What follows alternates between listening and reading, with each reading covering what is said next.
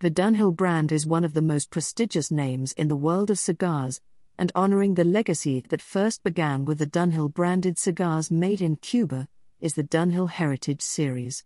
Each Dunhill Heritage cigar is crafted in Honduras, marking the first time in over two decades a Dunhill branded cigar was made in Honduras.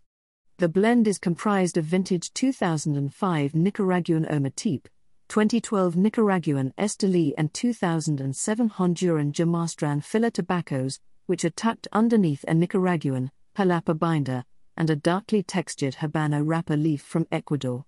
A highly rated medium to full bodied smoke, each Dunhill Heritage offers up distinct notes of spice, pepper, earth, cocoa, and wood.